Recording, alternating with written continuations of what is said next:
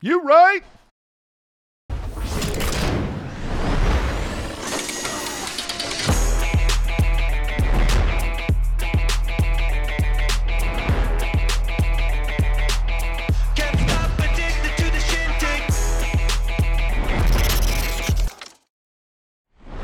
Na na na na na na na na na. oh, boys and girls, welcome to the Pucknologist, episode 132 here on Teal Town, USA. I am underscore something or other. AJ underscore strong on the social media. Joining me tonight, of course, the one and only hockey jerk. Who? Who?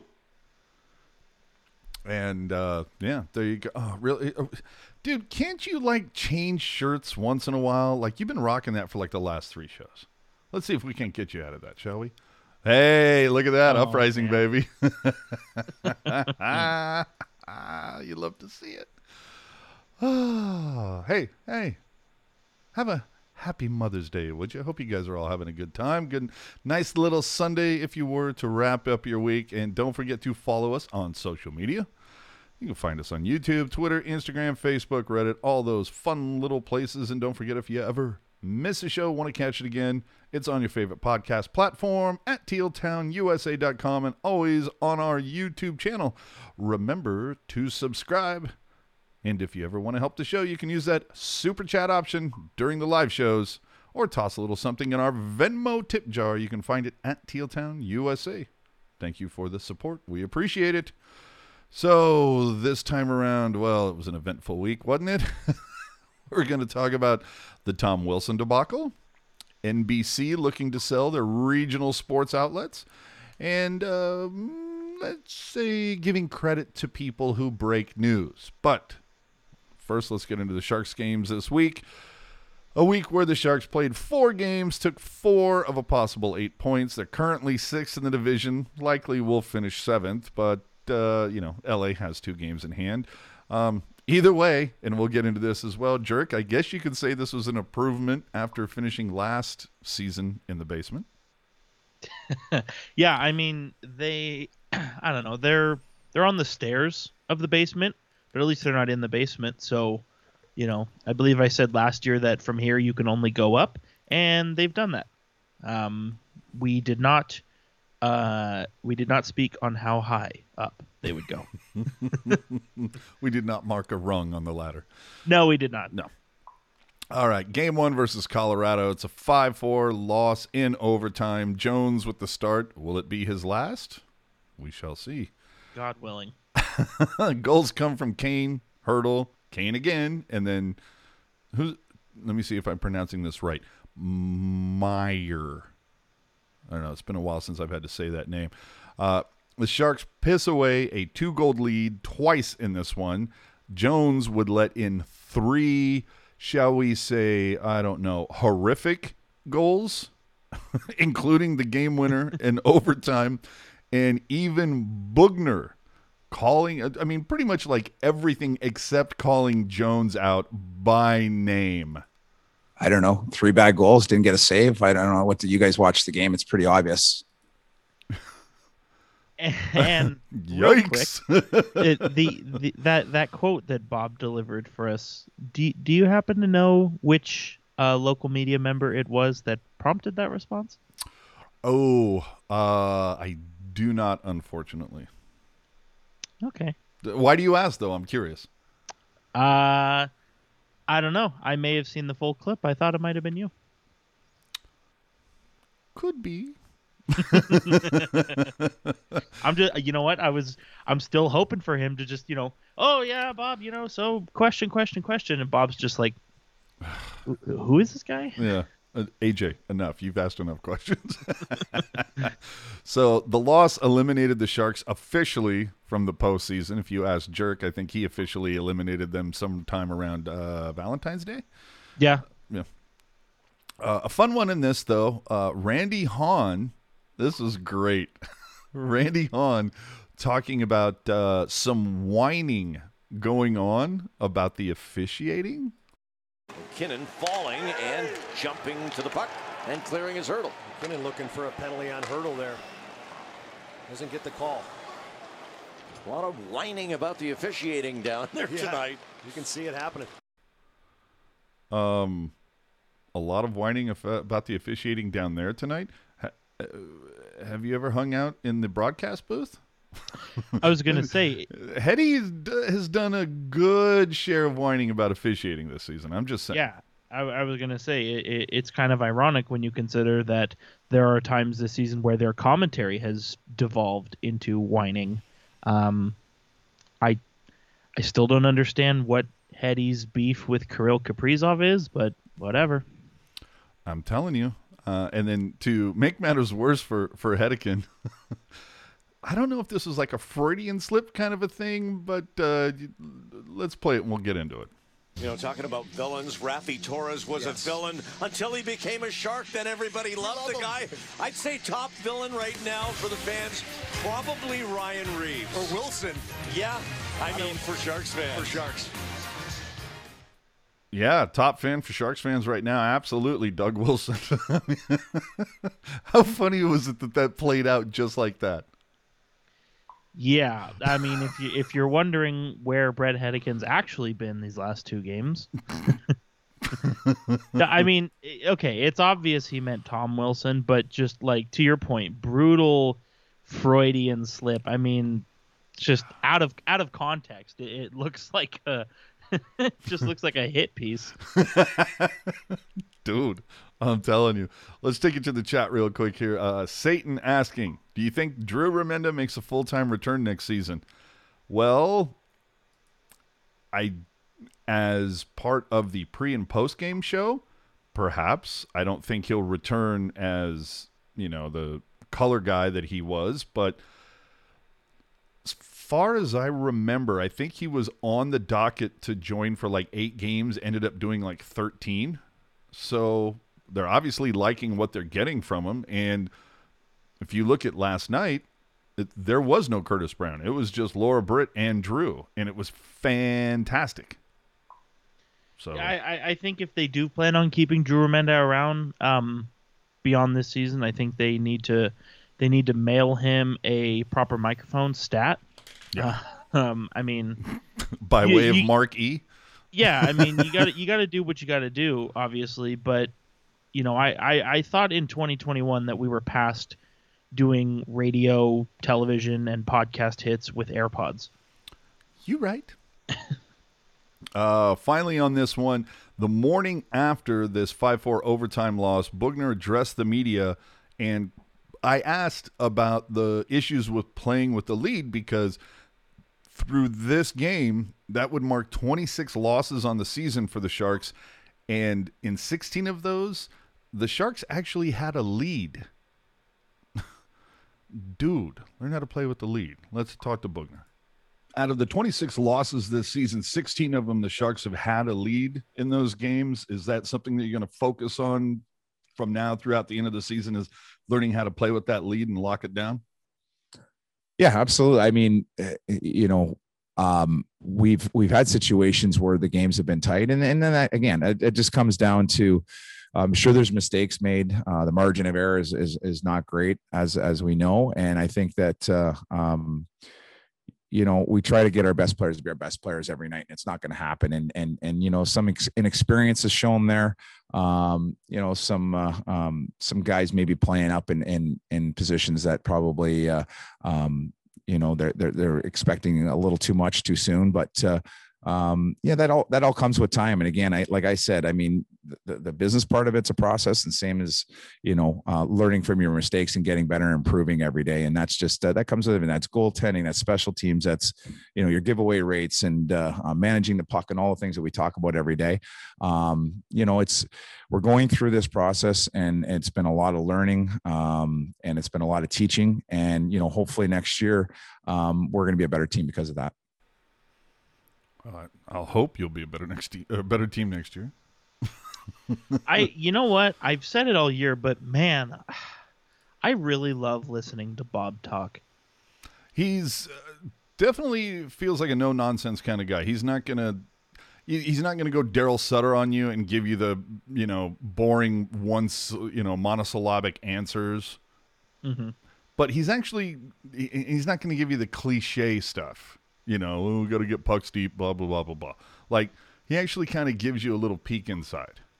Well, and that's the thing is like his answers, like they they have substance to them. You know what I mean? Like there's something where you can you can take it and you can I don't want to say learn something, but you can you can help kind of develop the photo that you've that you've had so far. Where it's like, okay, Bob identified this as a problem. Let me go back and see if that's how I saw it as well. You know what I mean? So I just and I like you said, he's no nonsense and he's just he's unapologetically transparent, which I really appreciate because it it it seems as though the the uh, the the operating stance, if you will, has been very rah rah cheerleader. Everything's okay, and Bob's like, oh, all right, watch this, and it, it's very refreshing for me. Absolutely.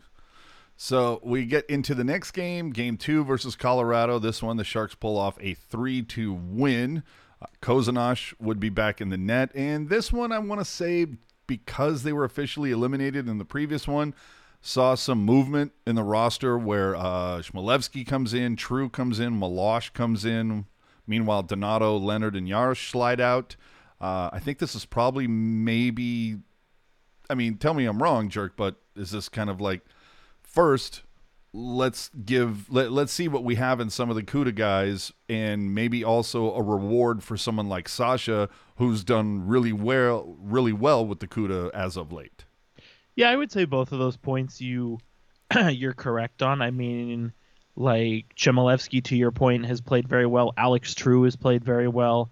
Um, Noah Gregor, I mean, he's kind of been the shuttle guy, and and he's stuck around as of late. So I think it's rewarding guys who've done good things. I think it's seeing what you have in certain guys. Um, and I, I, I think too, whether or not this is the entire story or not, I mean, the Sharks are kind of dinged with injuries right now. I mean, John Leonard's banged up, Ryan Donato's banged up, Simek is banged up, Couture. Couture, Blichfeld's banged up. Uh, Sorensen, the only thing wrong with him is his hurt. His feelings are hurt, but you you're kind of seeing partially by necessity, partially by interest, I would say.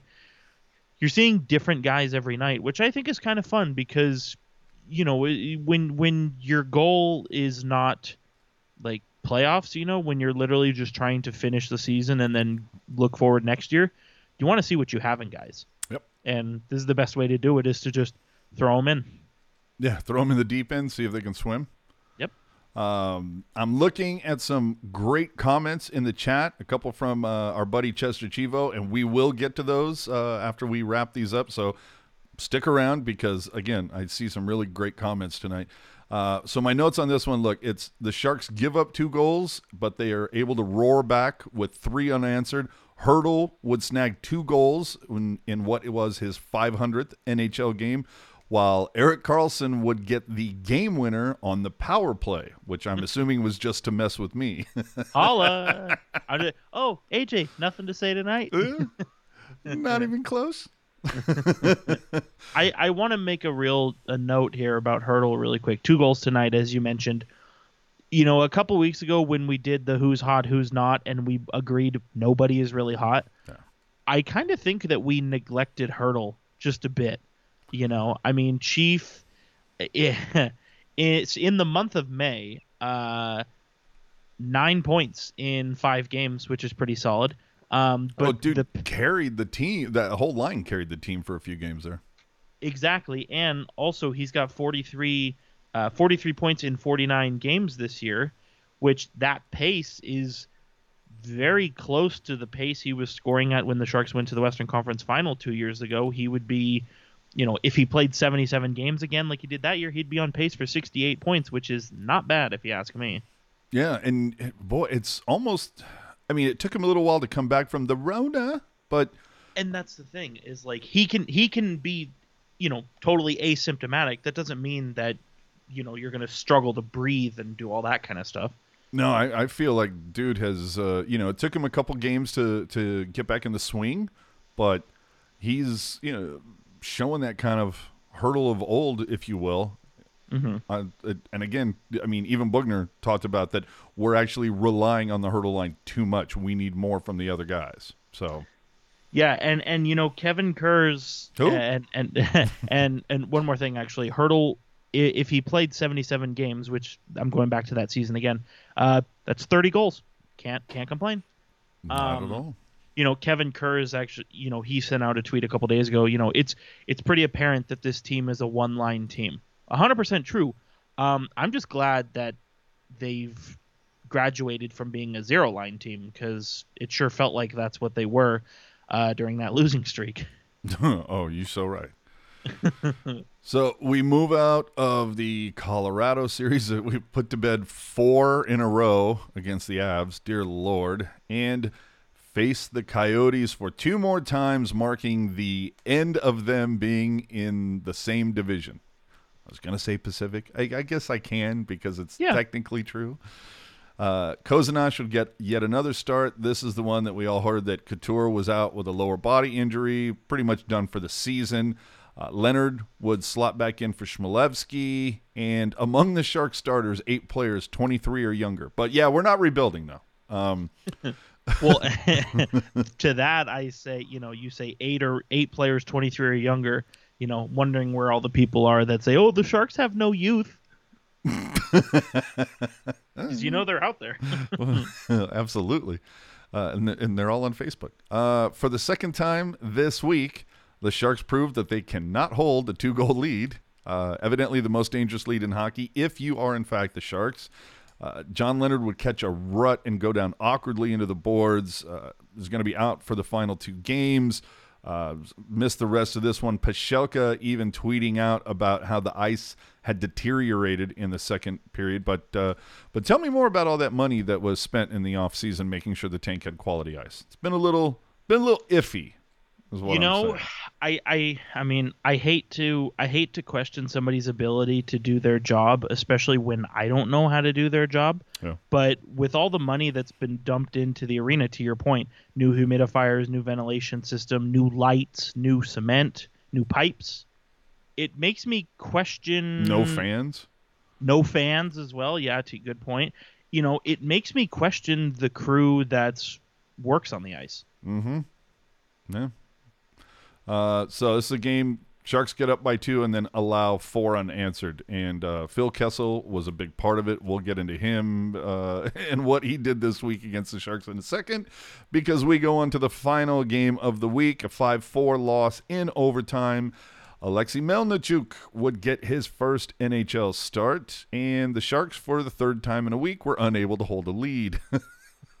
Jesus Christ. Well, and you know what? Despite uh, we'll get into it, but despite allowing five goals, I don't feel like Melnichuk played too terribly.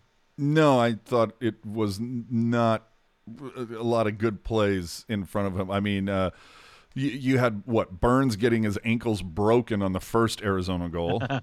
Yeah, I mean, yikes. Um, it was yeah. I give the guy a break.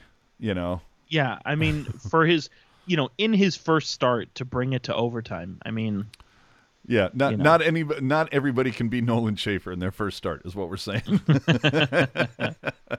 uh, but of course, the the talk of the town when it came to this game, and yes, here it comes, everybody. Get get your keyboards at the ready.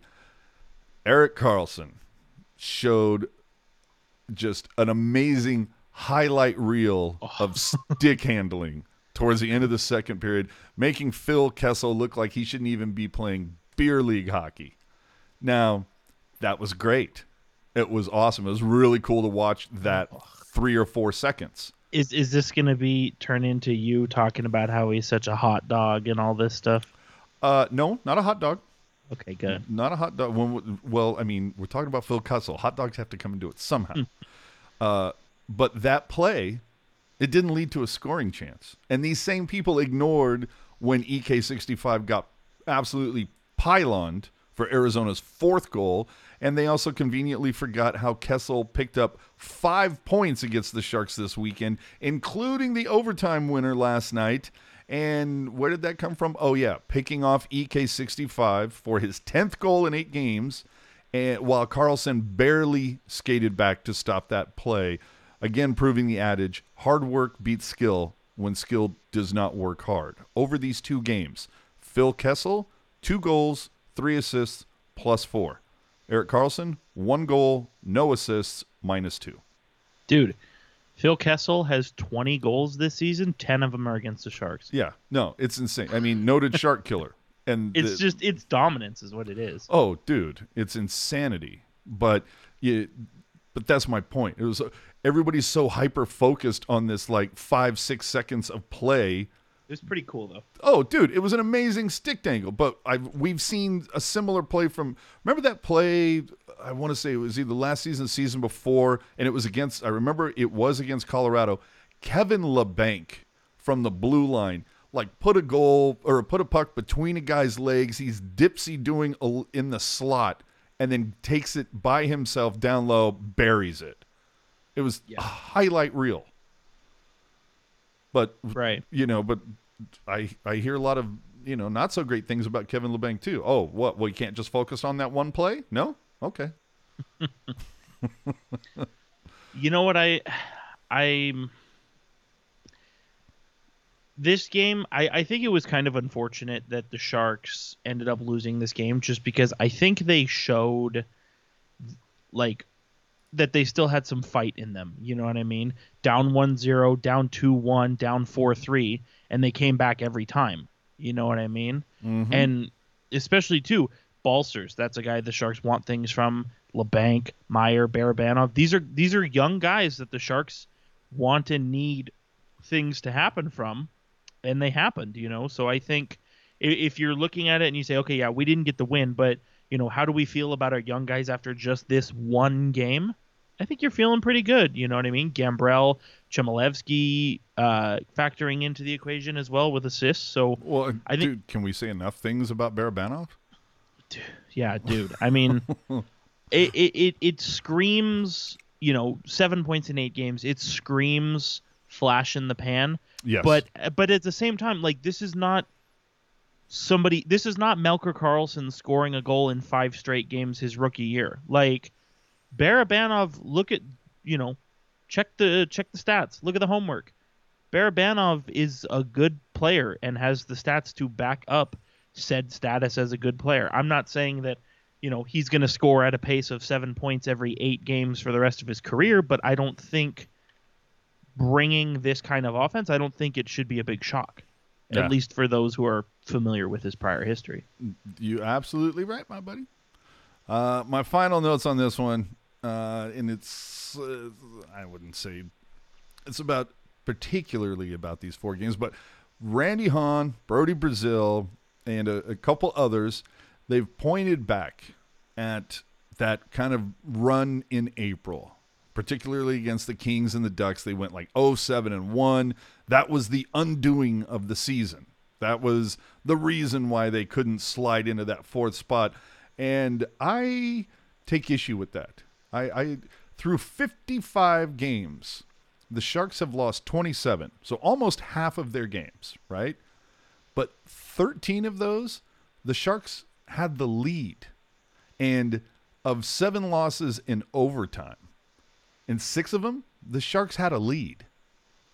So I can't I can't look at it and say, oh, it was right with the you know it was, it was a bad couple of weeks with 07 and one. I'm going no. I think it's more the fact that there was so many missed opportunities where they had a lead and couldn't hold it. Whether it was the defense, whether it was the goaltending, combination of both. Two things can be true. Whatever. I think that stands out more for me than oh a, a, a crappy week and a half. Well, and and and you you're gonna see even good teams. You're gonna see teams squander leads. It happens all the time. And you're going to to- see teams have a bad week. Yeah, but to to your point, to squander a lead that many times, Mm-hmm. it's just brutal. Like if you cleaned up half of those games, eh, there maybe we're having a different conversation. Yeah, you're uh, you right. so, uh, and this is of course Jerk's favorite point of the show because we've been talking about it all season. After 55 games, the Sharks have 49 points. Last season, after the same amount, they had 52 points. Damn it. They only play one more game. the best they can do is 51, sir. But, but, as I noted early in the show, they will not finish in the basement. Mathematically, it can't happen. Anaheim was that bad. So we give Jerk half a cookie because he said they would be better this season. And if you don't look at the points, but just look at the standings, Jerk was right. well, I appreciate you saying that, and also because you know, as you know, I'm I'm the math guy here. So the Sharks, they've got, as it stands right now, uh, they have 49 points in 55 games. That pace, if you math that out over 70 games, which is how many they played last year, they would have 62 points.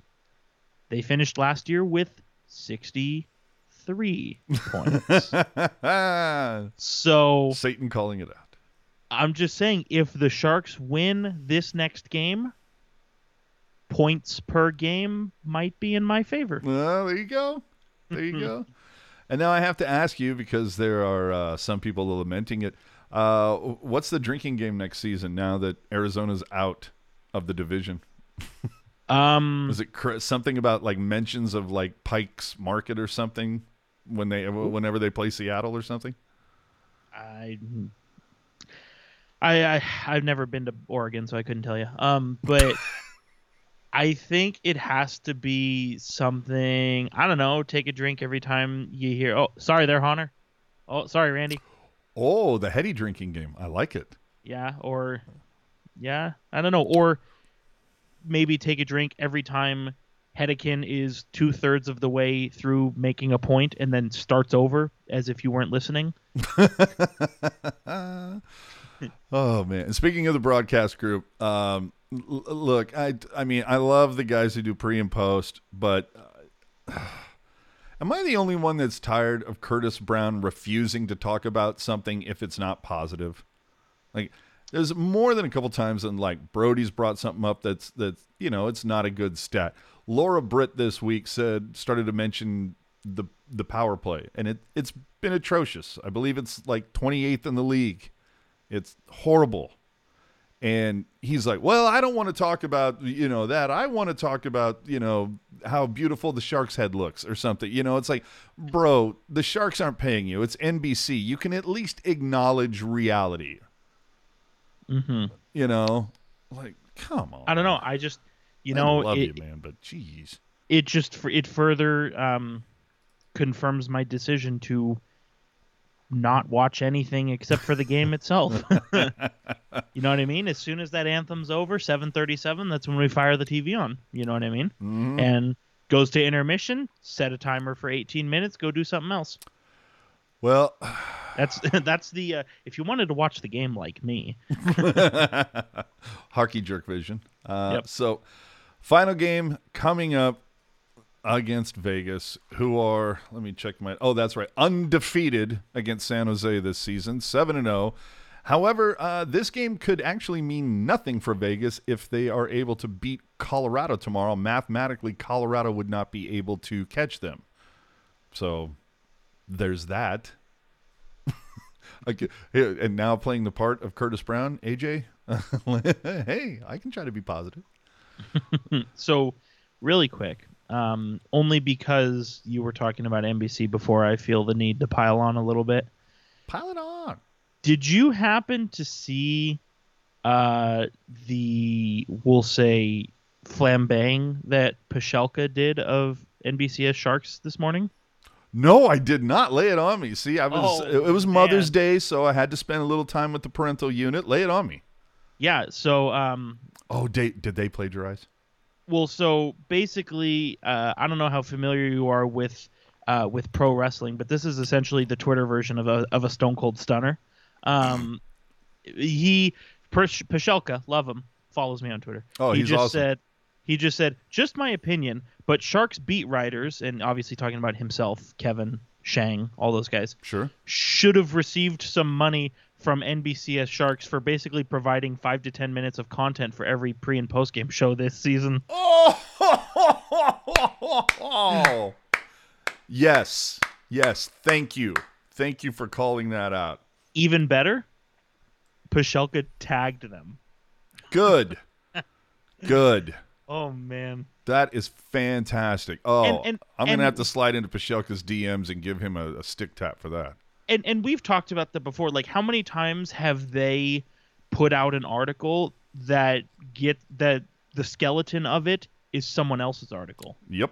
where it's like oh kevin kurz of the athletic wrote about uh restricted free agents and offer sheets what do you think it's like Yeah. you know what i'm saying Yeah. No, it's ugh, those. I'm. Oh my lord, stick taps to Pashelka for that one because, again, I understand. You know, like Brody and Curtis. Uh, the you know they're employed by them, and but it's not them. You know, it's the people behind the scenes. It's the quote unquote writers that that are you know borderline plagiarists.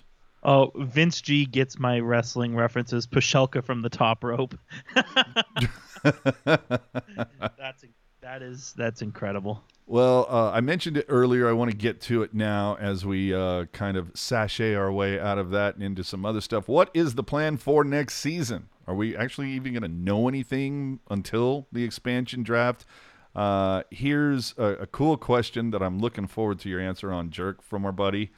Uh, if Hasso fires Wilson, which I don't think is going to happen, but if hypothetically fires Wilson hires you, Jerk, as the general manager, what are your first the first three moves you make? And I'm actually I'm going to switch that up and say, what are the next two moves you make after buying out Jones?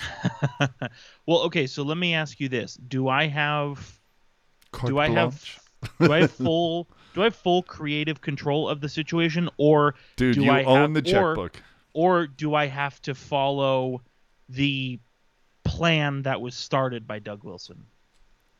Uh, whatever you think is going to get this team back to a competitive way at ASAFP. Yeah, ASAP as possible. So I'm buying out Jones for starters.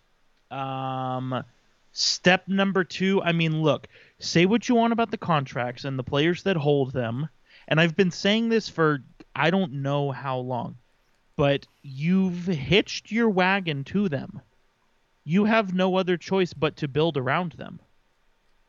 Mm-hmm. So I try, I clear out, you know, I think the top guy, Hertl, Kane, Meier, Labanc, Couture, these guys are fine in my book. I don't have a problem with any of them. You need to rebuild the you need to rebuild the supporting cast. I love Patrick Marleau. Stop bringing him back. You know, Nope. Marcus Sorensen, Asta La Pasta. You know, get some new blood in the supporting cast. Maybe that's Balcers. Maybe Gambrell gets more minutes. Donato, I'm a big fan of his. Barabanov, absolutely. Uh, can we I talk about the blue line? The blue line, I, but again, you've hitched your wagon to that blue line. You have to deal with it. I think maybe, I mean, Ferraro, Burns, Karlsson, Knyazev. I mean, that's more often than not, I would say, are pretty solid pairings. So from there, I think you need to find a way, a hope, and a prayer to move on from Marc-Edouard Vlasic. Uh, I don't think you buy him out. I just think you maybe you try to trade him. Maybe you you you you tickle Seattle's uh, you know Taint? taint a little bit to, to take him, which I, I doubt that as well. Um, but if you can't do that, you need to find a right-handed defensive partner who supports what Vlasic can and cannot do. Mhm. Similar to, you know, Ferraro and Knyazev for Burns and Karlsson. Okay, Burns and Karlsson have a specific uh, set of skills. Have a very specific set of skills. Ferraro and Knyazev pick up the slack that Burns and Karlsson don't. Yeah. And so I think you need to do the same thing. Find somebody who can play with Marc-Edouard Vlasic. That's number two. Or I would say that's 2A. Two is get rid of him. 2A, find somebody to play with him. Three, just wait. You know, the Sharks have young guys, they have draft picks. Just wait. Well, and uh, Because our buddy quick- Ian saying that quick- uh, Vlasic is actually is buyout proof. No, that's why I'm saying you. Yeah. That's why I said you don't buy him out because it's like you. It'd be cheaper to keep him. you know, so oh man, don't get me started. you know, so I just wait. You know, All right. because the the quick fix long term, I think will make things worse. So, what do you think that the? I mean, we're not going for foreseen points here. We're not. We're not trolling for cookies. But what do you think is most likely for the Sharks to do come the expansion draft? Do you think that they sit there and go, "Hey, we got a couple"? I I mean, Doug Wilson. Again, let let's talk about Doug Wilson for a hot second. He treats picks as currency, right? As he should. as he should. He talked about it's like, oh, eight picks coming up could be ten. uh, do we see Doug Wilson float a pick towards Seattle's way if it encourages them to say take a Brent Burns or take some other contract? I just can't. No, I feel like the Sharks could go. We'll give you our next ti- you know, our next uh, first round for the first rounders for the next three years if you take Martin Jones, and they're like, no, we're cool, man. We we good, Vam. Well, that's the thing is if you if you go back to the Vegas expansion draft, there were I'm not going to say better players than Brent Burns, but there were less problematic players than Brent Burns that teams had to pay a first round pick in order for Vegas to take them. Now, this is not to say that Burns is a worse player than them, but certainly more problematic. Age, contract, decline of uh, offensive stats. I just, i I think you would be, you know, people say, oh, we need to rebuild, we need to retool. If you dangle something for Seattle to take a big contract, you're setting back the rebuild. All right. Uh, then we get the 23rd and 24th of July, the NHL draft. That should be fun. Uh, where do you think the Sharks end up finishing? You know, even forget the the goddamn simulator. Just like give me a number. It's like, yeah, four. For some reason, I'm saying four. Well, so if if everything was all said and done right now, um, the Sharks would be picking ninth overall. But I think they can do better than that. I see. I see. I mean, LA's got three more games. Uh, yeah, LA's got three more games. I could see the Sharks slide down to eight or even seven, if if LA goes on a little run here. Because Detroit and Columbus, who are um, seven and six, they're done, so they're not moving. All right. And uh, and I uh, I need you to uh, fill for about oh 30 seconds to a minute and a half. But uh, July 28th, free agency opens. Uh, so we've got again 21st is the expansion draft, 23rd, 24th is the NHL draft, the 28th free agency window opens. So what do you think the Sharks do? And have we seen Martin Jones play his last game in Teal? Well, I certainly hope that we've seen Martin Jones play his last game in Teal because as as we've said before, you know, you can look past one bad year. You can say, "Oh, you know, reason A, B, or C. It happens. We'll get over it. Whatever." Uh, but this has been the third bad year of Martin Jones' tenure as um, as the Sharks' number one goaltender, and it's getting to the point where the bad is starting to outweigh the good. Literally, three good years. Now this is the third bad year. It- you got to throw him overboard. That's step number one. I think you're looking for. I think the idea. It seems apparent to me that Korenar is one of the NHL goalies um, for next year.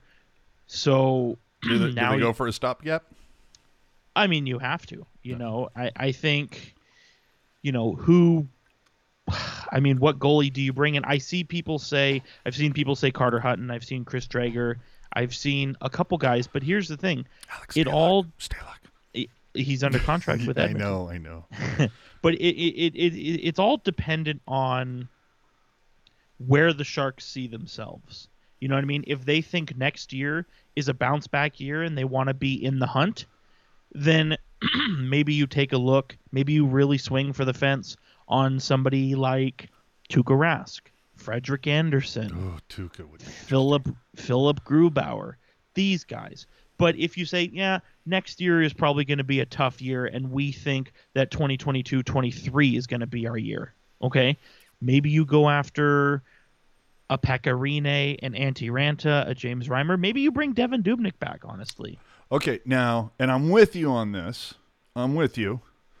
Lacey wants to know if you paid the full 700 freight for that jersey. Uh, uh, I'm with you on where you're going, but I think we also have to take into account that you're saying, you know, next season is not your, you know, is not the focus. It's the season after that. I said if if If, yeah, but if, again, I go back to okay, so flat cap and who's expiring? Who do you who are you going to need on here? It's going to be Hertl. It's going to be Ferraro. It's going to be Leonard. And I know that there's another one that I'm missing that's going to be pretty key. um uh Dena or you're talking about after next season is that what you're talking about? Yes, not this Okay. coming, but next year. Who are you know next year the final deal. like- There you go. That was the other one. You know, it's those those young guys. You know that it's that triplet of Ferraro, Leonard, and Knyazev. But again, Hertl, and dude, if Hertl continues what he's kind of started this season, and it, dude, ever since, like we said, ever since the Rona, dude's been trucking, carrying the team, carrying that line. If he continues that next season, uh, you know, d- don't you think he's going to at least say, "Hey, I, I feel like I'm as good as Couture. I'll take his deal." So that's the thing. I think I honestly don't think I don't I mean unless unless Ferraro and Knyazev play as well as they did this year defensively and then both somehow find a way to score 40 points each, I don't really think you need to worry about their contracts as Ian Reed says. Uh, Doug Wilson loves to screw those RFAs, yeah, baby. Doug Wilson. Doug Wilson is very good at grinding down restricted free agents coming off of their entry level deal.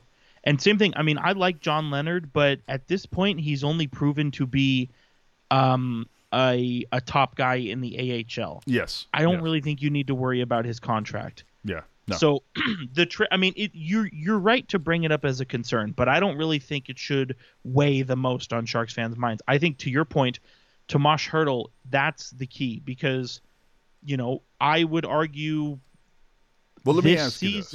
Well, hold on. Go ahead. You know, this season and depending on how next season goes, we could see Tomash Hertl play as good as or better than Logan Couture. And so, to your point, what's stopping him from saying, "I'm good as Couture, give me that deal"? Okay, then. So let me ask you this. For all the talk of the culture change that was supposed to occur this season, which I would mm, I would debate that something actually changed this season. I mean, hell, even the records are almost identical from last season and this season. Uh, if there are no massive changes between now and October, and you're over 30, or you're a Tomash Hertl, you're an Evander Kane coming into your prime, and you're looking at this current roadmap that Wilson is throwing out there, is San Jose somewhere you want to stay? Well, and and that's the thing is is is you never know because I could see. I don't want to get into it, but Hertl, trade me But- right fucking now. but like someone like Evander Kane, I could see him want to stick around just to eliminate as much headache as possible. Mm, mhm. You know, I could see him want to stick around, and I think that's fine. You know, I I see people all the time say, "Oh, we need to we need Seattle to take Kane." Why? He he literally is the MVP this year. I I don't get it. Oh yeah. Oh, dude, in a big way. Yeah, like honestly, I mean, for and I think we've had this conversation before, but it's like if you're making like over five million and you're on the Sharks, can you say that anybody besides Kane lived up to their contract this season? Hertl. I would. Okay, yeah. You know what? But if we had talked about this a month ago, I would have been kind of hedging. Yeah, but I mean, the guy was recovering from COVID. I give him Exactly. the benefit of the doubt. Yeah. But I and I think you know I I see in the chat Rizzo saying sell high on Hertl. I hate to say it, but if you and, and I I agree. I, s- I said it a couple weeks ago and and I was worried we were gonna have to bust out the Kleenex, but if you want to do a legitimate and Hey, not a rebuild, Fam, not a I- rebuild, I got you.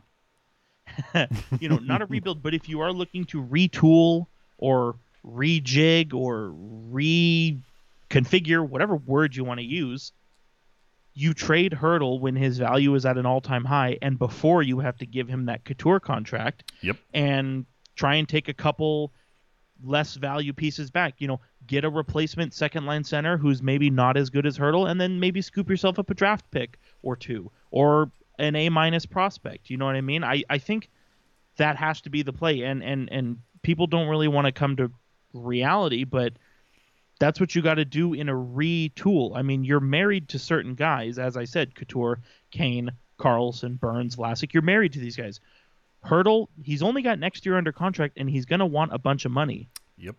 Trade gotta him right. and when his value now. high and get you know get get get max value for him and kickstart the retool and i and i make the comparison look you think you know people said that carolina hurricanes were stupid for trading elias lindholm because at the time he was around the same age and production as tomas hertl but look at carolina now people say they're the best team in the east or one of the best teams in the east so it's clearly worked out for them I know. Uh, let me, okay, just to have a little fun with this because I I enjoy poking the bear. You know this, Mm-hmm. Jerkman. yes You live in Vegas.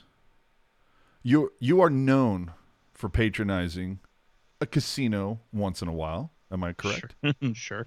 All right. I, I, I've I've helped to keep the lights on, if that's what you're asking. Over the next six seasons, which team would you bet shows up in the playoffs more, San Jose or Ottawa? Ottawa. Well, no, I think it'll be the same.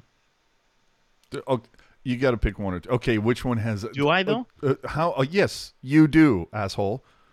I don't think so. More play. Okay, I shouldn't say more playoff appearances.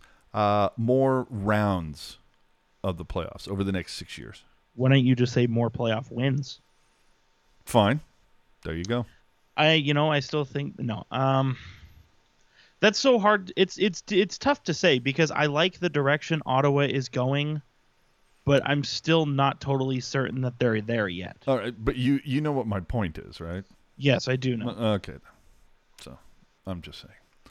Uh, look, let's let's move on. And I want to mention really if, quick. if you Kev- know, then you know. really quickly, Kev, Kevin Lacey, obviously you all know Kevin Lacey saying, I don't think Hertl's value is at an all time high. I think his value is only at its highest it's been so far. Solid point. Two things can be true. Absolutely. Um, but you know what? Like, you know, especially if he, let's just say he comes back to the full year, the full season next year, and what if he blows by his career high? Something to really think about. So uh, we move on here. Um, oh, oh, this is going to be fun because it's time to, shall we say, stick out the big old one finger salute to a couple people. It's always a fun part of the show. A friend of the show. Uh, I'm not going to name names because uh, if that person would like to remain anonymous, they will. And if they don't, they will let you know. But a friend of the show tipped us off early last week that Joe Thornton had put his Los Gatos abode, domicile, chalet, if you will, on the market.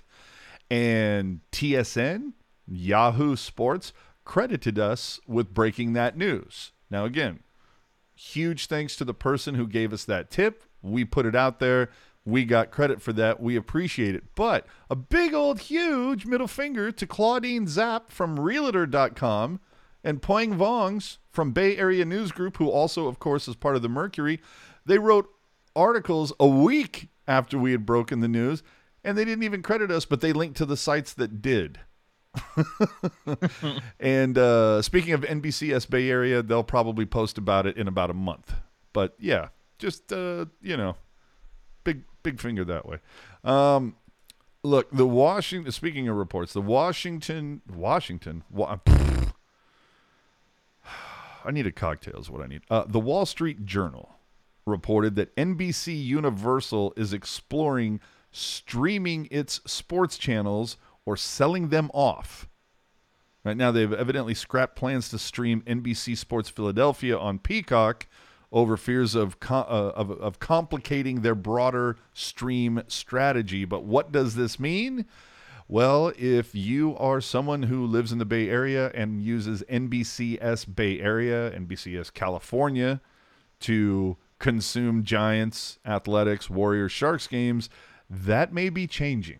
So just be aware of it. We're going to put a pin in this. If more news comes along, we'll get into it. But I got to look, I'm just saying. Jerk and I, uh, Jerk likes to partake of the streaming variety where I will sometimes stream or just watch the broadcast. I, I enjoy both. But I got to tell you, man, if it's if it's a tight game, you know, like the, we're talking playoffs and everything like that, I don't want to be on the you know the two minute stream delay. You know, I'd I'd hate to have Twitter open and you see something that pops up and go, oh my god, they won, and you haven't seen it yet because you're streaming it. You know. Sure. I mean, I, I, I think two minute delay is a bit of an exaggeration, but I get your point. Uh, Well, it dep- I don't know. Have you, you know, the the the pirate flag that we fly is pretty damn good. It's usually like, you know, give or take At- 20 to at 40 seconds. I was gonna say at most, I think it's been half a minute. Yeah. But there's but have you ever tried watching the NBCS stream on their website? Oofa. No, Oh, oh dude. I don't waste my time with them. I know, but when when the pirate ship is down, sometimes you have to take other measures. And it- Sure. yeah, it was. Uh, I think it was like a solid three minutes. It's woof. But anyway, uh, you know, keep an eye on that space. Watch that space, ladies and gentlemen. Put a pin in it, if you will. All right, let's get on to the fun stuff. We, you, you've been waiting for it. I've been waiting. We've all been waiting for it. On May sixth, okay, that was three days ago. Colorado Avalanche forward Mikko Rantanen fined 2K as supplementary discipline for diving during a play with Mario Ferraro in an April 30th game. Here are my two questions for you, Jerk. One, why did it take a week for them to throw down that that discipline? Honestly, I Is I it don't because have- everybody was watching Tom Wilson video? yeah, I don't think I have a good answer for that. I mm, I don't. I mean, especially with how many people whose job it is to watch the game, I'm surprised it took that long. I, I, I I'm sorry, I don't have a good answer for you. right? And and so my second question, of course, is as we've discussed prior, why doesn't this happen more often? You know, a penalty not called during the game, but taking a closer look. Oh, you know what? That requires some discipline. Let's get it out there. Yeah. And funnily enough, I don't know if uh, if you if you're keeping an eye on the uh, the NHL PR Twitter, it was working overtime today. There was like what five fines and a suspension handed out like earlier today. Yeah. I was like, oh, okay, we're just gonna throw all those out there. So let's get into the Tom Wilson stuff. I'm going to start this with Vancouver Canucks forward Zack MacEwen. Am I pronouncing that correctly? yes. All right. Suspended for one game without pay for kneeing Edmonton Oiler defenseman Darnell Nurse. New York Rangers forward Pavel Buchnevich. Suspended for one game without pay for high sticking Washington Capitals forward Anthony Mantha. So let me see if I got this right. You can knee a guy, you get a game. High stick a guy, you can get a game. But you can punch a guy in the back of the head when he's face down. That only costs you five G or five five G. Pff, I wish. Uh, no, five grand, right? Five K, whatever. Somebody, uh, can I buy a vowel? But it only runs you five grand, and you can take a superstar in the league, ragdoll him, and you get nothing. Yeah, it should also be said that in this ragdolling, um, D- d- didn't didn't that person play for the Barracuda at one point? Ragdolling. um, in this ragdolling, uh, Panarin didn't have a helmet on. Mhm. Um, he was ragdolled by the collar of his jersey, so you never know. What if, you know, what if you pull you pull on the jersey too hard? What if you never? I mean, Adam Adam's apple injuries are very serious. That's something that could have happened. But also, Well, it's Tom not as if there's a whole bunch of people out there with I don't know blades strapped to their feet. But go ahead. no, I know, but you know what I mean. Like if I like if I come up behind you and I yank on the back of your shirt really hard, your throat's probably gonna hurt. Yep. and also to slam him into the ice head first in a league that claims they want to get rid of head injuries. Um, but also, you know, haters will say the Rangers only had three games left, but Panarin's going to miss those three games because he's hurt. And it looked to me like he slammed his shoulder or his neck on the ice. Well, and what if New York was not going to miss the playoffs? Ex- that, but also, what if Panarin hits his neck on the ice and becomes a quadriplegic? cracks cracks a vertebrae or two. And I know people are going to say, "Oh, he wasn't hurt, so the punishment isn't that severe." I think that's bullshit because I think if you intend on hurting somebody and you don't hurt them, you still intended on hurting them. Mm-hmm. So I think you've one of the questions I have here. It's like, does this further prove that Department of Player Safety doesn't give a shit about uh, player safety? I would say yes. I agree, and and I and I don't know if this is true. I would have to confirm it. But what I heard is They? that back when um, back when Tom Wilson boarded Brandon Carlo and got suspended for seven games, originally George Parros didn't want to sum- suspend him and only relented when Gary Bettman said, "No, suspend him right now." Yeah. So exactly. you know, and and and and I'm sure you know George Parros. He's a very well-educated person. Um, you know, he went to Princeton, I believe. You know, so smart guy.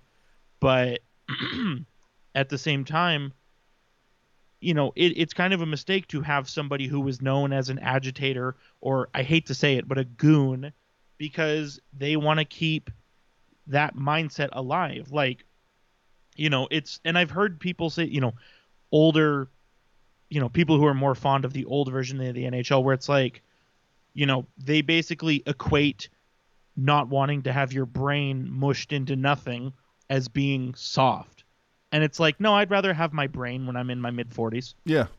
No, and see, and again, I'm just looking for consistency or something. It's like you saw Blichfeld get two games for an ill-timed shot, like during a play, and you go back and look at that shot on MacKinnon. It's clear he was not headhunting. Like he's going for the shot, missed the shot. He was actually trying to get off the ice. MacKinnon kind of skated into his path. It was, uh, you know, an ill-timed event. But he got Right. two games for that. Meanwhile, Wilson, you know, is drilling a guy in the back of the head when he's face down, only gets five grand, grabs another guy by the hair, pulls him down, gets nothing. Uh, but l- let's take it even a step further, too. How many people pointed out that Henrik Lundqvist got the same fine for squirting water on Sidney Crosby in 2014? yep And seven years ago, $5,000 w- bought you a little bit more than it does today. yeah well even you know the I mean it bought you a little more but also was a bigger percentage of contracts at the time you know what I mean Oh, absolutely. And uh, I, we had a little talk about this off the air, uh, but w- how about we just tie the fines to a percentage of what you make? yep You know, like as far as I understand, like in Europe or there's some portions of Europe, if you get a speeding ticket, it's not a definitive fine. Like in California, it's like, oh, you were, you know, 10 over the limit, oh, 238 bucks. Doesn't matter if you were like driving, you know, weaving in between people, putting people in danger, or out on the middle of I 5 when there's no one out there. It's like, no, you were caught. The fine is the same.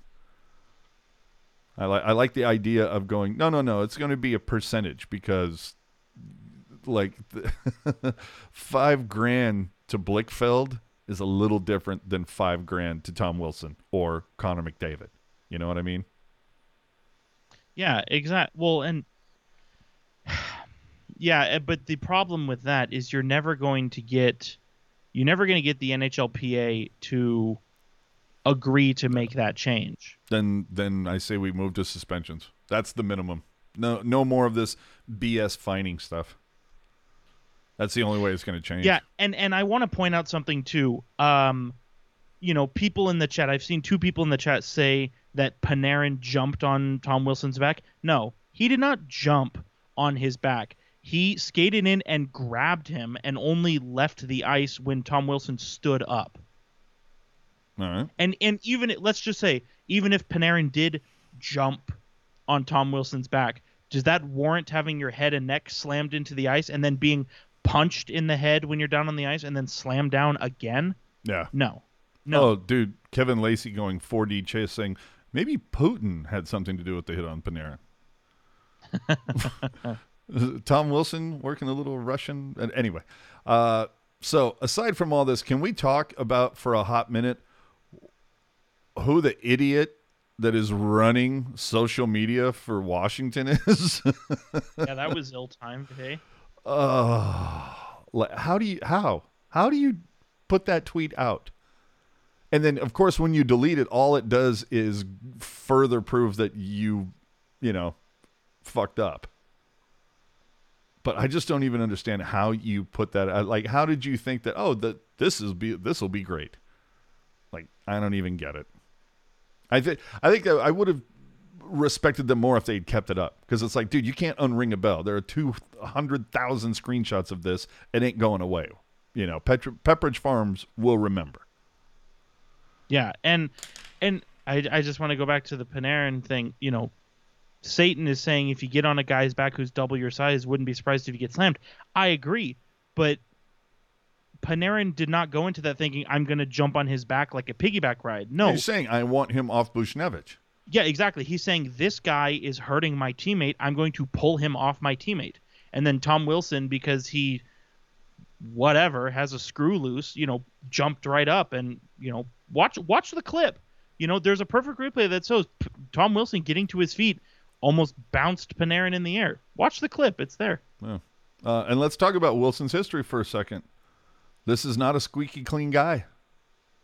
No, and I think while we're talking about the NHL's rules, I think it's bullshit that after 18 months you're no longer a repeat offender. Yeah, yeah, I completely like agree with if that. you you know let's it's, just oh, say it's been 18 months and one day. Now I can go kill somebody, and it doesn't. yeah okay like let's say you know let's say you check a guy in the head your rookie year and you're suspended for five games and then seven years later you get another suspension i'm not really looking at that first suspension because it was most likely a one-off random play but you know you look at the history here you know he's averaging he's averaging a suspension every like nine months it seems you Yeah. know? Like it it- like you'll say oh that was september 17 september 2017 you know he's not a repeat offender by definition. But here's the thing that was three and a half years ago. That's not very long ago. I for some people that's still a recent memory. Mm-hmm. And and the the funny thing, of course, being is that karma is a bitch because uh, I don't know if you know this, but uh, Tom Wilson took a great knee shot yesterday yesterday against the Flyers. So we'll see how long Yeah. that lasts. I mean, you never you never want obviously you never want somebody to get hurt, but at the same time, everybody gets their comeuppance. Yeah. So five And grand. Oh, go One ahead. more thing, really quick. Jordan Carter pointing out the NHL the NHL said that it's unfair to question George Parros. But but but but but if you recall back to Wilson's hit on Brandon Carlo, you could make the argument that Gary Bettman questioned George Parros. Thank you. exactly. So 5K for this. And so, as you would imagine, the Rangers are a little pissed off, issue a statement basically saying that, you know, that they were disappointed that Wilson only saw a, a, a tiny little fine, uh, basically calling out the NHL and Department of Player Safety failures for not taking, you know, a larger action. Uh, and again, we've heard this before. We have to protect the superstars. Now, I'm of the ilk that you should have to um, protect everybody. Yep. Uh, but anyway, they, they said that they, you know, we, we have a vote of no confidence in George Parros. And so what happened? Oh, feelings were hurt. And so when you only, when you get your feelings hurt, that's a quarter of a million dollars. Well, and here's the thing too. A Couple things that come out of this. So, number one, this statement was fully pushed by the owner of the Rangers. The owner, not the GM, not the president, not whoever, the owner. So, for starters, if I'm the owner of the Rangers, dude, as soon as that statement goes out, I'm writing the check and I'm mailing it. I don't care. Do- uh, Bettman, do you take Venmo? exactly and because honestly like losing 250 grand yeah it probably sucks but the rangers are a cash flush team but also if you care about something enough which the rangers owner has showed here that he does money doesn't matter but also the fact that it's an owner who pushed for this statement and for those who don't know the owners more or less run the league so just saying mm-hmm. You know, And so w- we saw what happened. We saw the fine. And then because of the quirky scheduling from COVID, of course, they would play again two days later. And exactly what you thought would happen happened. A party in the penalty box because you had three fights off the hop. And there, and I I lost count by the end of the first period, but I do know that this game set the NHL record for most fights in the first five minutes of any NHL game. That's Yeah, pretty there was- significant. there were six. Yeah. Oh, okay. and there you go. So and and that's the thing. If, if Tom, like, I think if Tom Wilson is suspended, you probably still see that line brawl to start the game. But I think that would be the end of it because the reason why there were so many fights is because nobody had gotten to Wilson yet. So they were basically going to run through the team until they got to him. Yeah. And so, you know, like we said, the Rangers are, are fined because they hurt feelings. But the thing that really gets to me about this is uh, the extent to which the Rangers expressed their disagreement was unacceptable. What is that because they made it public? And it's terribly unfair to question George Parros's professionalism and dedication. I don't think anybody mentioned his professionalism or dedication. I think what they're looking for is fucking consistency. That, my friends, is what the NHL fan is looking for from Department of Player Safety. Would you like to know something? Just, you know, even further, just kind of evidence, if you will, that this fine really was not a big deal for the owner and a fine worth paying. Whip it out. So it's a $250,000 fine. Yes? Absolutely. That is 0.00125% of the hmm. Rangers owner's net worth. and probably less of the value of the Rangers. yeah, well, and, and, and Ian Reed pointing out, according to Forbes, the Rangers are the most valuable team in terms of um, All of them. monetary monetary value. Yeah. And and that's not to say, oh, you know, this is not turned into a whole oh, rich people have a lot of money thing. This is a oh, what's the cost? Okay, here because I still want my point out there. Keep it. well, it, it's that whole idea. It's like, dude, you play in the most famous arena in the biggest city on the planet. Chances are mm-hmm. you probably got a couple bucks lying around. Yeah, well, he also owns the Knicks, and to Marty T's point, has his his hand in a couple other cookie jars as well. There you go. And and here's another question I have about this whole debacle. We see Department of Player Safety throw out videos left and right. It's like this is kneeing, and this is why we have done this, and blah blah blah blah blah. I want to see Department of Player Safety start releasing videos that explain why this is not considered blah blah blah. Like, tell me why you didn't, you know, throw a suspension out there. I want to see the video. Do the same video, but explain yourselves as to why you said that. You know what? This one not suspension worthy. I want to know. So Kev- Ke- Kevin Lacey f- furthering my point that the Rangers have plenty of money to do whatever they want. So, uh, okay. Oh, you know what? I'm such a bad host. I forgot to lay our graphics in there, mofo. Around the NHL. There we go. All right. Um, I don't know if you know this. The coaching carousel has begun. Everybody, grab your hobby horse. Here we go. John Tortorella. What is it? Uh, uh conscious uncoupling. Mu- mutually agreed to part ways. Yeah. All right. Conscious uncoupling. Whatever. So Torts is out in Columbus, and we heard that despite beating the Sharks yesterday, Rick Tocchet is out in Arizona. Uh, so, as we all know, happens on social media, there is no matter who the person is, anytime someone becomes available coach, player, equipment guy, if they didn't get canned from San Jose, there's going to be a group of people that say, should the Sharks go after him? Should the Sharks get Tortorella? Should they get go after Rick Tocchet? No. well, I mean, oh, Rick Tocchet, I I'm I would actually be open to that because we've we've seen Arizona's rosters the last three years. Not really a whole lot there, but he found a way to get things out of people. Yeah. So I I could be okay with Rick Tocchet, but Torts absolutely not. But also, I don't even really think this is a conversation worth having because Bob Boughner has two more years as the Sharks coach. They're not going to fire him after less than a year. but uh, it does uh, it- exactly what you're saying. However, I do believe I think it was Pierre LeBrun. There was somebody today uh, that mentioned that Arizona may be wanting to take a look at Rocky Thompson from the Sharks Yeah. coaching staff.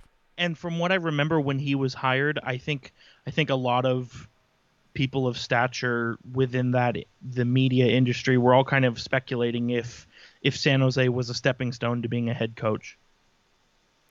Interesting.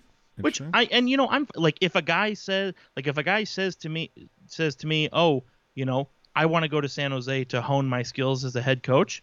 That that's a pretty complimentary of San Jose, no? I, I would imagine. And, and, and- well, we also got to wait until uh, Seattle hi- hires Brenda Moore. Yes. No, Brendan. Well, it, it's already unof- it's unofficially official, but Brind'Amour is staying in Carolina. Well, look, we let let's move on to the awards as we're at the end of the season. Uh, who you got for Show? you? Who, who, who, what? End of the show. End of the show. that that too. Well, both. Two things can be true. Uh, Yes. Vezina, best goalie. Who you got? Vasilevskiy. Yeah. Uh, same on my ballot. I don't know that you're going to get a whole lot of debate in that regard. I think I you know, I I think Connor Hellebuyck will get nominated again. But Really? Really? Okay.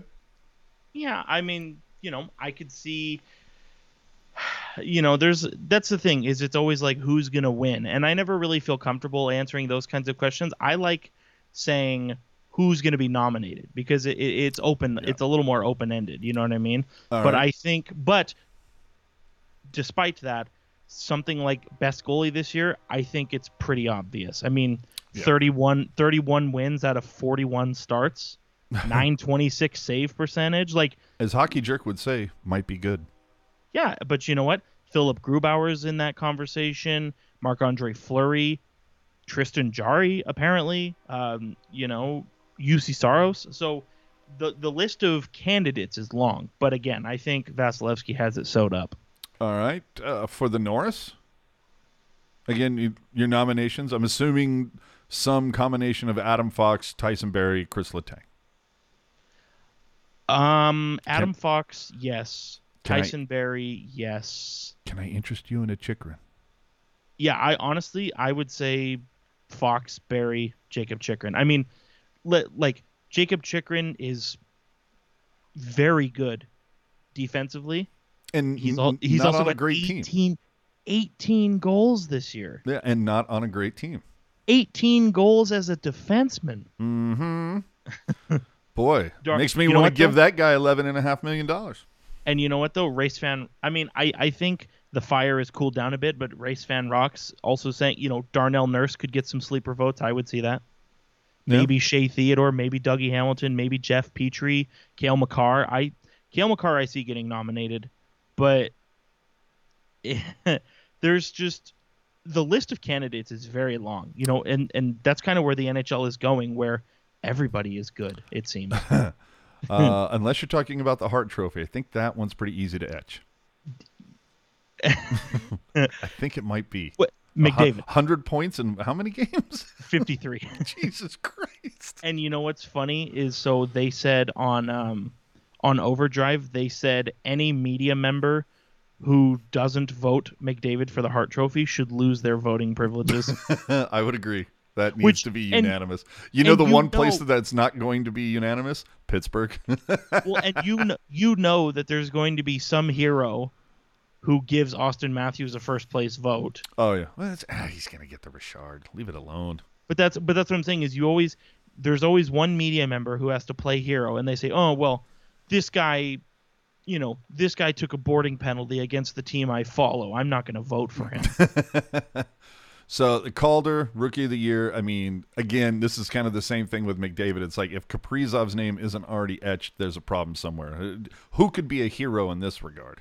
Well, the thing that I would say is like to your point, I think it's very easy to say yes, it's going to be Kirill Kaprizov.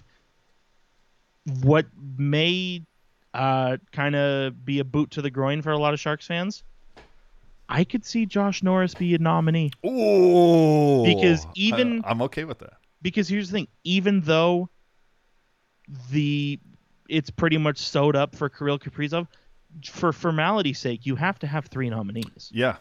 No, I like that. I and like- Josh Norris is third in rookie scoring. oh And man. uh, to your point earlier, AJ, he's on a pretty crappy team. Yeah. But you know what? I'm going to say this. Good for Minnesota. Cuz it's Yeah. you know, it seems like they're just they've never real had never really had like a big superstar. You know what I mean? For, Dude, for their their last superstar was Marian Gaborik, uh, my point exactly. and he left Minnesota, I think, in 2008. Yeah. So again, my point being good for for Minnesota. It, you know, it's nice to see that. And then, uh, of course, I mean, everybody's. Uh, we talk about McDavid automatically etched on the Hart, Kaprizov automatically etched on the Calder. Uh, I think we'd be remiss if we don't think that Tom Wilson isn't automatically etched on the Lady Byng. Am I right? Right. And and you know what? And Kevin as well. Um, you know, Kevin saying Nedeljkovic, the goalie in Carolina. I I don't know if he ends up being a nominee, but same thing. I see. I could see him get some sleeper votes. So I think that's a good point to make about Kevin. I think Lacey needs to get a vote for spelling that name correctly. Yeah, no kidding. So there we go. I think it's time to kind of move on to uh, one of one of my favorite segments, tweet of the week. Uh, this this one is actually going out to Twitter. Not so much a tweet, but a description of what was going on when Tom Wilson was trending. Capital forward Tom Wilson is handed three penalties in the second quarter. I, I'm sorry, what? Qu- quarter? Well, Uh, and dude, I'm surprised they didn't say inning. well, did you did you happen to see uh, part two of this trend on Twitter? Oh no, I did not. What was it? so after after it came out that there was no suspension it said you know it said forward tom wilson you know nhl fans are in outroar over flyers forward tom wilson not receiving a suspension. Flyers. yes i didn't misspeak. Ah, man it's uh it's just amazing how little respect nhl gets. Like er, er, i shouldn't even say respect just how ignorant the how much ignorance is is out basic thought? Yeah yeah I mean what were we talking about before we came on air i saw something on social media that i was like oh the the fact that somebody was talking they were talking about uh, moves that the sharks had made and someone said, "Well, you know, the the Sharks have a history of this. Look what happened. They got Owen Nolan. They traded away Sandis Ozolinsh, and what did he do? He just went to Colorado and won two cups. Um, sir, he only won one.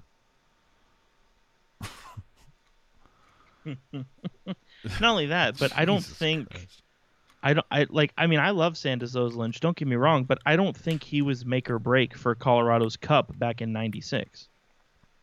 Yeah, and you know what though? I mean, is as much of an impact as Owen Nolan had on the Sharks because you, you go back and you look at that era. I mean, there wasn't a whole lot of identity surrounding this team. Yes, you had kind of the misfits, miracle grouping, whatever you want to call it, with Irbe and Bob Errey as the captain, and Ulf Dahlen and Jamie Baker with the you know shot heard around the world as far as Sharks fans were concerned.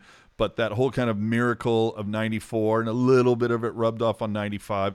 But over the course of that, from the inception of the team through about you know 96 this team didn't have much of an identity in those first five years. Then they make that move. They bring in owen nolan this you know tough irish son of a bitch and they get mike ricci and you bring in daryl sutter and all of a sudden you've the team has this kind of hard-nosed hard edge identity about them. But it does make me wonder, you know, how how long did it take for the Sharks to find a quarterback power or power play quarterback? You know, somebody that could patrol that blue line for a stretch. It it certainly wasn't going to be Mike Ratchey. Well, that's the thing, Makes after you wonder if they should have played if they actually should have made that move. Yeah, well, and that's the thing. After Ozolinsh, I mean, unless I'm seriously forgetting, I mean, Brad Stuart, I love Brad Stuart, and he was kind of the poor man Sandis Ozolinsh, but Mhm. not obviously Sandis Ozolinsh or a replacement player. But Brad Stuart, I think, like I said, maybe discount Ozolinsh a little bit, but really not until Dan Boyle. You're right. As much as I love Brad Stuart, don't get No, me wrong. I'm right there. So uh, I think that can wrap this one up. Our penultimate episode of the season. If you don't know what that means, look it up. uh, you can follow him at A Hockey Jerk. You can follow me at AJ underscore strong. Oh, I'm sorry. You can follow him at Hockey underscore jerk. Yeah, respect the underscore. Hey now. Follow me at AJ underscore strong. If you have any questions, topics you ever want to hear us discuss on the show, please send them over to at Tealtown USA on Twitter. Once again, if you ever miss a show, would like to catch it again, find it on your favorite podcast platform, on the YouTube channel at tealtownusa.com. Don't forget to follow us on our social media networks, channels, whatever you want to call them. But just look, if you're on a social media platform, you're looking for us, do us a favor. Search Tealtown USA, throw us a follow. And hit that subscribe button, tell a friend. Famous last words for you, jerk. So uh, on Saturday, yesterday, if you're listening live, the Barracuda were in town to play the Henderson Silver Knights, and the game was actually at the T-Mobile Arena. So I, you know, I said to the the lady friend who's never been to a hockey game before, I said, "What are your thoughts on this?" And she was like, "All right, let's go." Oh, I So- thought you were going to be like, well, I got this book I really want to get into. But go ahead. So you know, we went to the game. Um, you know, for really, I mean, obviously it's AHL hockey, not NHL hockey, but um, good seats for the price. Barracuda obviously lost, but um, couple takeaways. Despite it being uh, the AHL team stepping into the NHL building, the warm up music is still loud as all hell. um, they need to dial it back a little bit. As much as I love loud music, dial it back a little. Um, How was attendance? Um, they said I think 3,100 people, which is pretty good for AHL hockey. Yeah, um, I'd say. you know, uh, Oscar Dansk, the Henderson goalie, dialed in, like was just crushing it. You know, and he allowed three goals, but he played so well. Well, and he's um, seen some time with the with the big Yeah. club, so, Yeah, he he has a win against the Sharks this year. uh, so Um, who doesn't? uh, Danny O'Regan, former Barracuda, uh, who's been cutting the Barracuda up a little bit this year, uh, scored again. So that was um, that was really something. Uh, and actually, what's what's kind of funny is evidently somebody who follows me on Twitter was sitting behind me, and I had no idea. Nice. So you know, I, I posted a photo of my seats, and, and and this guy he was like, "Oh hey, I was behind you," and I look, and I'm like, "Oh yeah, you were." you know, but and you know what? I had a good time. You know what I mean? It's a it's an awesome building, and it's been a minute since I've seen the Barracuda play live, so it was fun. And and and weirdly, I think the Silver Knights have a very fun goal song. I don't know, I just like it, but right. Well, and that's another I- conversation. I have to know how did the lady friend enjoy the live experience? she thought it was fun. Um, you know, I was telling I was telling her like it, it's definitely different. Um, you know, versus watching on TV.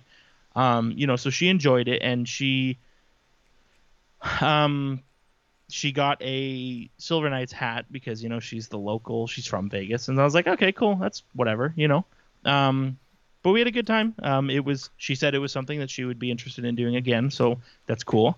Um, All right. Do I have to ask you? Do they have a? Uh, I mean, we, we've seen it happen in different barns. Not every barn has one, but uh, does Vegas have a uh, bleached asshole youth pastor guy there? Oh my god. Anybody uh, on a microphone like telling you when to scream or anything? Um, they do. His name is Bojo. Um, but- Bojo. okay. but you know he um he didn't come around he didn't come around as much as other in arena hosts. I, I think he laid out at the right time and he stepped in at the right time. So i thought it was okay. What i really enjoyed and kevin is is with me here um you know what kevin? It's it's better than the golden knights logo. He's talking about the henderson silver knights logo. Um the I, silver I knights like the Silver Knights one better than the Vegas one, to be honest with too. you. I I like it better than the Golden Knights one, but it is it's a little weird for me. But I, I generally speaking dig it. Um, but Kevin mentioning the town crier that the Silver Knights have, I love. He was my favorite part of the in-game entertainment. Every time Henderson scores a goal, they have a, you know, a guy. He's dressed up as the town crier. He's got the get up. He's got the, uh, he's got the the vuvuzela vuvuzela or whatever, and and he just, yeah, and you know he just he just he gets after it, and it was honestly of all the in-game entertainment, it was my favorite part.